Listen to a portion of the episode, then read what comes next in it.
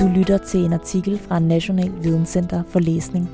Den her artikel, den hedder Matematik på lodrette flader i aktivt tænkende klasserum, og den handler om, hvordan elever kan tale sig til matematisk forståelse. Artiklen varer en lille my over 20 minutter og består af fire afsnit og tre beskrivelser af undervisningssituationer, hvor der bliver arbejdet med de her aktivt tænkende klasserum. Hvis du nu undrer dig over, at den stod til at vare længere tid end de her 20 minutter, så skyldes det, at du før vi giver os i kast med selve artiklen, får lov til at møde en af dens forfattere til en lille snak om, hvad det er, du kommer til at høre om lidt, og hvorfor emnet har fanget hendes interesse. Hej Laura. Hej. Det kan være, at vi skal starte med, at du øh, præsenterer dig selv. Mm-hmm. Øh, mit navn er Laura Bjørk Joelsdotter. Ja, lidt øh, et andet navn end øh, normalt i det danske. Det er jo fordi, at jeg er tidligere folkeskolelærer fra Island, men øh, flyttede til Danmark for at øh, få min kandidatuddannelse i matematik, didaktik. Og så har jeg de sidste øh, lidt over to år været i gang med min egen Ph.D om det, vi kalder fleksibilitet og adaptivitet i forbindelse med børns regnestrategier. Og i den forbindelse så har jeg også øh, gang i og arbejder med nogle øh, forsknings- og udviklingsprojekter ud på skolerne, som blandt andet den, vi kommer til med at snakke om i dag.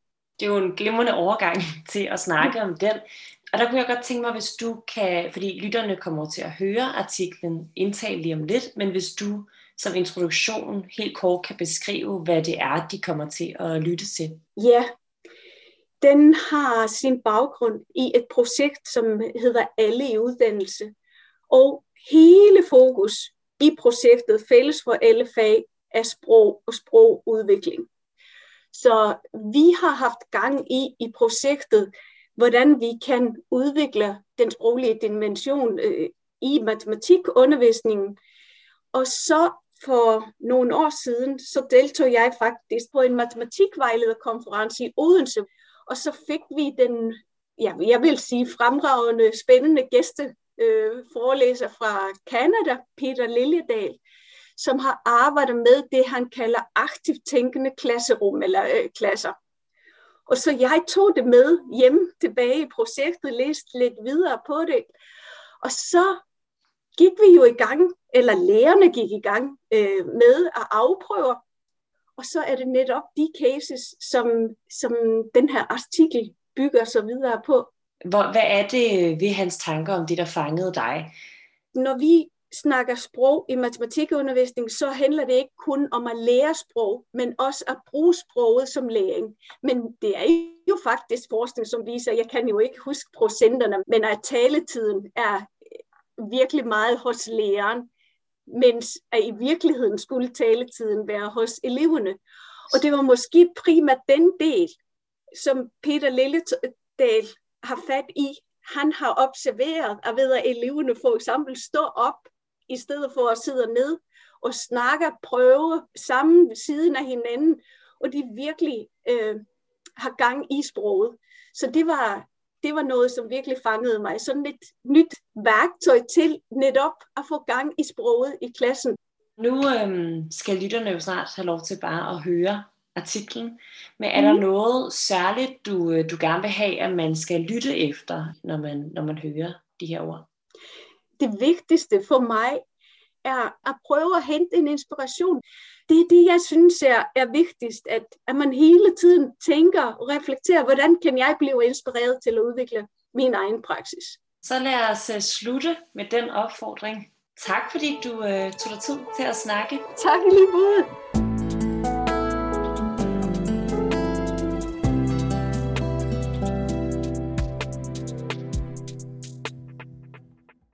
Og således nåede vi frem til artiklen. Den kommer her.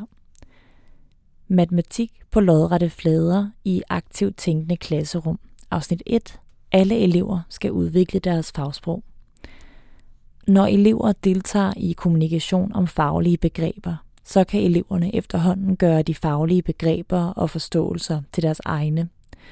Men i matematikundervisningen er der tradition for, at det er læreren, som fortæller, viser og forklarer.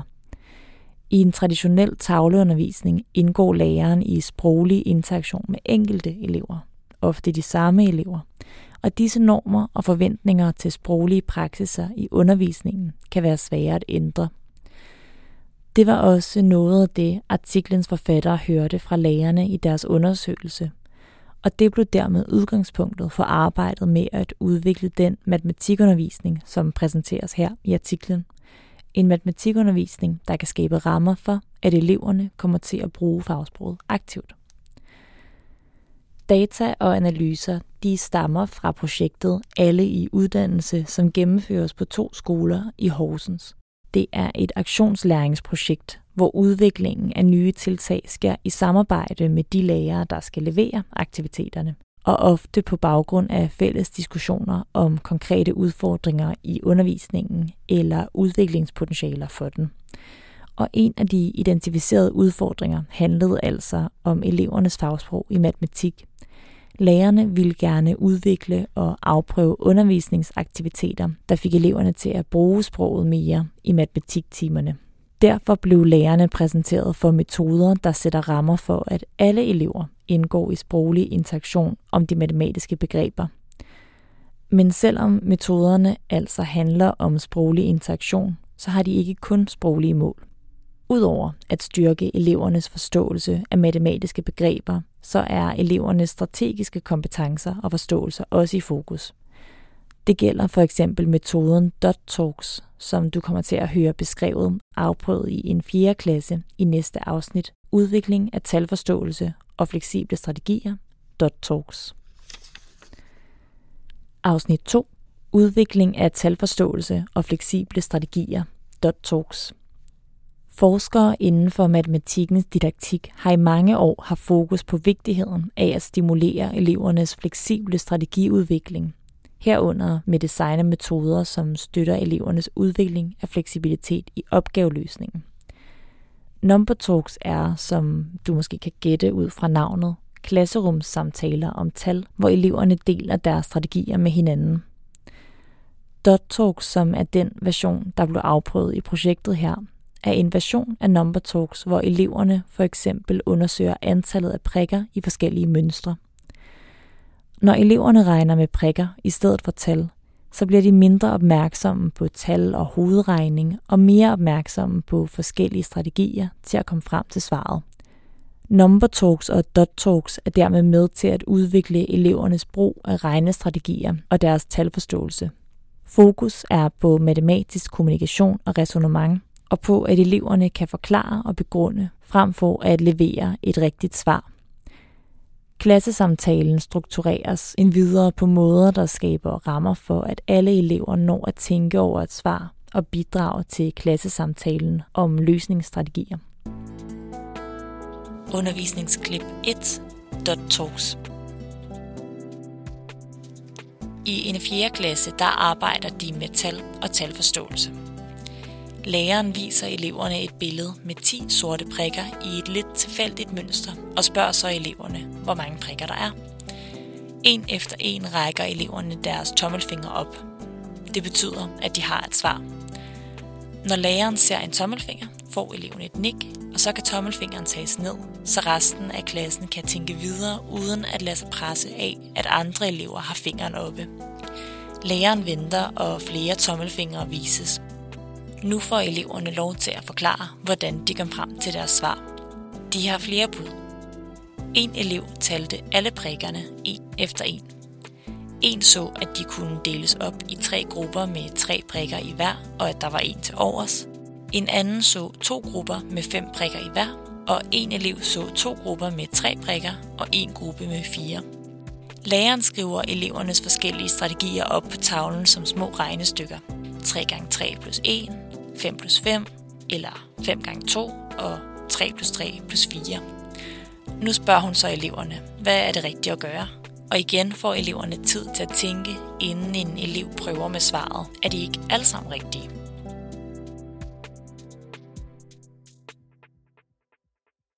Dot Talks eksemplet, du lige hørte, viser, hvordan elevernes forskellige strategier bliver synlige og kan deles i klassesamtalen. Elevens afsluttende konklusion om, at alle løsningerne er rigtige, viser, at eleven er ved at opbygge en forståelse af, at matematiske problemer kan løses med forskellige strategier. På den måde kan Dot Talks altså støtte implementeringen af en kultur, hvor eleverne deler strategier med hinanden. I Dot Talks fjernes mulig angst hos eleverne rettet mod tallene, og i stedet kan eleverne fokusere på at se mønstre, forklare deres måde at se antallet på, og de kan erfare, at der kan være mange veje frem til samme svar.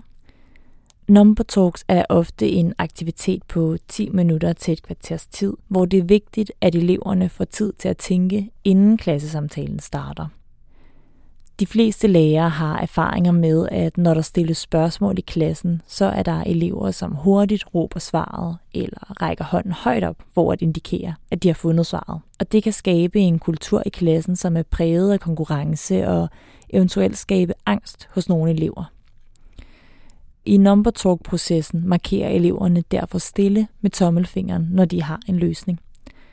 Formålet er, at flere elever har tid og ro til at nå frem til en løsning og til efterfølgende at bidrage til samtalen i klassen. Og Number Talks vil dermed være med til at udvikle en kultur i klassen, som sætter rammer for, at eleverne udvikler strategier bygget på tal- og begrebsforståelse, hvor de er aktivt deltagende og deler og respekterer hinandens idéer. Og gennem number talk aktiviteter, så lærer eleverne også, at fejl og forvirring det er en del af processen og vejen til udvikling af dybere forståelse.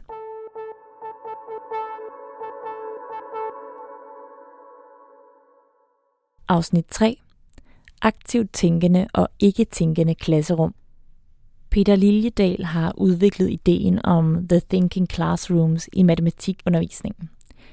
Liljedals undersøgelser viser, at undervisningen sjældent kræver, at eleverne skal være aktivt tænkende i matematiktimerne. Og når eleverne bliver stillet problemløsningsopgaver, så går de i stå. Problemløsning defineres som opgaver, hvor man ikke kan følge for eksempel en lært algoritme for at komme frem til et svar. Her skal eleverne i stedet forstå problemet, undersøge løsningsmuligheder, prøve sig frem eller vælge metoder, de selv kan se er relevante og som bygger på deres forståelse for opgavens matematiske indhold. Liljedal han konkluderer, at de klasserumsnormer, som er udviklet i de observerede klasser, kan beskrives som non-thinking classrooms. På baggrund af disse observationer, så har han udviklet de såkaldte thinking classrooms, defineret som undervisningsmiljøer, der kræver aktiv tænkning af eleverne, alene og sammen med andre, og hvor eleverne altså lærer, udvikler viden og forståelse gennem aktiviteter og samtale i et tænkende klassefællesskab. Liljedal har identificeret hele 14 elementer, som er vigtige for udvikling eller vedligeholdelse af de aktivt tænkende klasser i matematikundervisningen. Fem af disse elementer handler direkte om classroom norms, og altså om at ændre på forventninger til interaktion og samarbejdsformer i undervisningen. Og han fremhæver blandt andet undervisning med udgangspunkt i problemløsningsaktiviteter, og hvordan disse aktiviteter introduceres for eleverne, og hvordan grupper bliver sat sammen. Et andet element, det er de lodrette flader, som du nu vil blive introduceret for. Liljedal har sammenlignet gruppearbejde i fire situationer, hvor eleverne positioneres fysisk forskelligt, og hvor de anvender forskellige teknologier. I den første situation, der stod eleverne ved et whiteboard eller en anden overflade, hvor det er muligt at viske ud. I den anden situation, der stod de også, men foran et flip-over papir. I den tredje situation var de siddende ved et whiteboard, og i den fjerde situation, der sad de foran papir. Liljedals resultater viser, at de grupper, der stod ved de lodrette flader med mulighed for at viske ud, arbejdede på måder, der i højere grad indebar samarbejde og kommunikation. Hans resultater viser, at elever, der står op og samarbejder på store skriveflader, hvor de har mulighed for at prøve sig frem og viske ud, får de bedste resultater. Når de står op, så har eleverne sværere ved at gemme sig og i hans undersøgelse så viser det sig som øget engagement i aktiviteter og diskussion.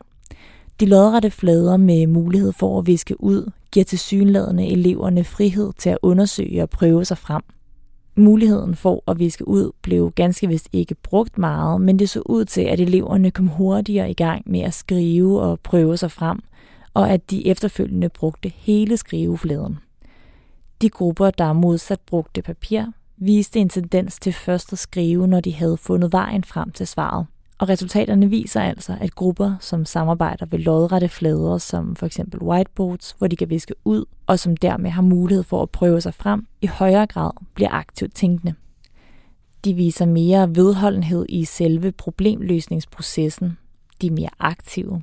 De samtaler mere, og de udviser mere knowledge mobility, som nok bedst kan oversættes til fleksibilitet i anvendelse af matematikfaglig viden. Det var Liljedals resultater, som forfatterne af denne artikel brugte til at introducere metoden matematik på lodrette flader. Her der fik lærerne hængt whiteboards op, så eleverne de kunne arbejde sammen parvis eller i grupper om at løse matematikopgaver på lodrette flader med whiteboard-tusser. Opgaverne og organiseringen af undervisningen her lagde op til samarbejde og interaktion, men også strategiske overvejelser. Eleverne fik problemløsningsopgaver, der krævede kommunikation og samarbejde, og hvor der var flere veje til målet. Undervisningsklip 2. Matematik på lodrette flader. Her har matematiklæreren delt eleverne op i grupper på tre, og hver gruppe skal stille sig ved et lamineret af tre papir, som er hængt op forskellige steder i klassen og ude på gangen. De laminerede af tre papirer af deres tavler, og her skal de hjælpe hinanden med at løse en matematikopgave. Læreren udleverer en lille lap papir med opgaven, som eleverne nu skal samarbejde om at forstå, skrive op på tavlen og regne. Den første opgave, læreren udleverer, er en opskrift på snobrød, som skal laves om, så der er nok dej til tre gange så mange snobrød. I opskriften indgår der for eksempel en halv pakke gær, et halvt kilo mel og en tredjedel liter vand – Eleverne har alle fået en tus, så alle kan bidrage til udregningen. De læser og diskuterer, hvordan de forstår opgaven og forsøger sig frem. De kommer også frem til et svar, men går i stå, da de skal skrive enhederne. For hvad er det egentlig, de regner med? En elev mener, at enheden må være gram, men de andre er tavse, og de ender med at sætte en streg og et spørgsmålstegn. De ved altså godt, at der skal angives en enhed, men de er usikre på, hvad de skal skrive. I elevernes arbejde med snobrødsopskriften, der så forfatterne både engagement og deltagelse fra eleverne.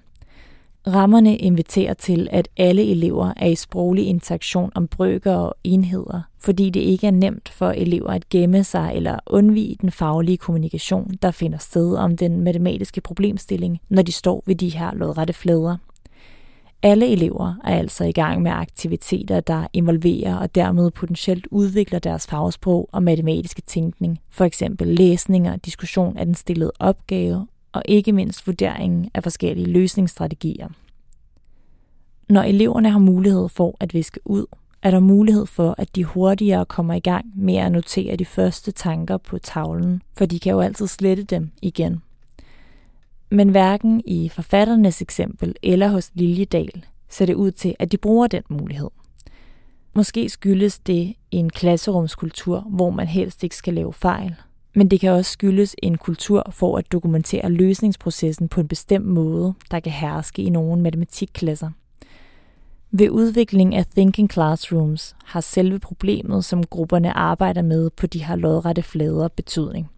Det skal helst være problemløsningsopgaver, som ligger op til, at eleverne diskuterer forskellige anvendelser af regnestrategier eller problemløsningsstrategier, så eleverne indgår i en dialog igennem løsningsprocessen. Lærerens rolle i dialogen med grupperne er at stille spørgsmål, der fremmer tænkende elever i matematikundervisningen. Læreren spørger derfor, hvad har I tænkt, og ikke, hvad har I fået? På den måde sætter læreren tonen for samtalen og for, hvad der er væsentligt i matematikundervisningen. Eleverne indgår i et undervisningsmiljø, hvor der lægges vægt på matematisk tænkning og sproglig interaktion, og der skal rammer for et aktivt tænkende klasserum. Tredje undervisningsklip. Læreren samler op. Nu kalder læreren eleverne sammen timen den er snart slut. En af grupperne er lidt utilfredse med, at deres opgaver skal viskes ud.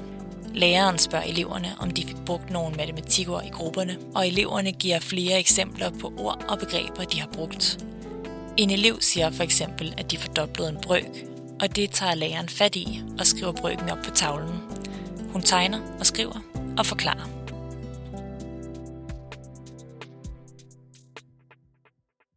I opsamlingen her tager læreren udgangspunkt i faglige pointer fra elevernes arbejde. Og noget af det, som forfatterne bed mærke i, det er, at mange elever byder ind i den faglige opsamling. De har brugt fagbegreberne og diskuteret problemstillingerne med klassekammerater under arbejdet på de lodrette flader forud for den fælles opsamling, og nu har de mulighed for at bidrage. Lærerens rolle er at stille spørgsmål til elevernes matematiske tænkning og samtidig fremhæve de matematiske begreber. Faglige pointer og regnestrategier fra elevernes tavler trækkes frem, og erfaringer og resultater gøres fælles i opsamlingen. Læreren faciliterer altså en opbygning af fælles faglig viden og et fælles fagsprog i klassen. I samtalen mellem læreren og eleven skal der være fokus på det, som Liljedal beskriver som keep thinking spørgsmål. Det er spørgsmål som, hvad har du tænkt? Og altså spørgsmål, som hjælper eleverne til at fortsætte deres arbejde og matematiske tænkning, og som sætter rammer for, at eleverne får mulighed for at dele forståelser, tænkninger og strategier. Stop thinking spørgsmål er modsætningen til de her keep thinking spørgsmål, og kunne for eksempel være, hvad har du fået? Og altså spørgsmål, hvor svaret enten er rigtigt eller forkert, og som ikke ligger op til at fortsætte den matematiske tænkning. Som beskrevet tidligere anbefales lodrette whiteboards frem for papir, selvom muligheden for at viske ud på whiteboard sjældent anvendes. Forfatterne fremhæver, at de i deres observationer lagde mærke til, at nogle elever var utilfredse med, at deres arbejde på whiteboardet skulle viskes ud efter endt fælles opsamling de normer, som mange elever er vokset op med igennem hele deres skoletid, hvor det primære fokus ofte er på produktet frem for løsningsprocessen, bidrager til, at eleverne har svært ved, at deres produkt på whiteboardtavlen bliver visket ud. Og det tager altså tid at ændre normer og udvikle klassekulturer med fokus på processen.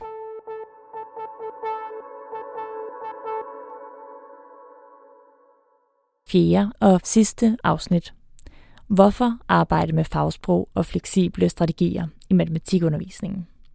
En af de prøver, som eleverne i den danske folkeskole møder, når de afslutter deres grundskoleforløb i matematik, det er prøven uden hjælpemidler. I maj 2019 der var en af opgaverne i prøvesættet en subtraktionsopgave, der lød 701 minus 149. En af de andre opgaver, det var en divisionsopgave, hvor eleverne skulle dividere 7021 med 7. Tæt ved en tredjedel af de danske 9. klasse elever, de svarede forkert på de her to opgaver. Elever, der har modtaget mellem 4 og 5 lektioners matematikundervisning hver uge gennem hele deres skoletid, har altså svært ved at gennemskue, hvordan disse opgaver skal regnes. Endnu værre ser det ud for omskrivning mellem forskellige enheder. Eleverne blev også bedt om at omskrive 1 kubikmeter til kubikcentimeter, hvilket ikke lykkedes for 85 procent af 9. klasse eleverne i maj 2019. Forfatterne af artiklen vurderer, at det faktum, at tæt ved en tredjedel af eleverne, der forlader den danske folkeskole, ikke kan trække 149 fra 701 og dividere 7021 med 7, tegner et billede af en manglende talforståelse og en manglende forståelse for de grundlæggende faglige begreber hos danske elever, trods mange timers matematikundervisning.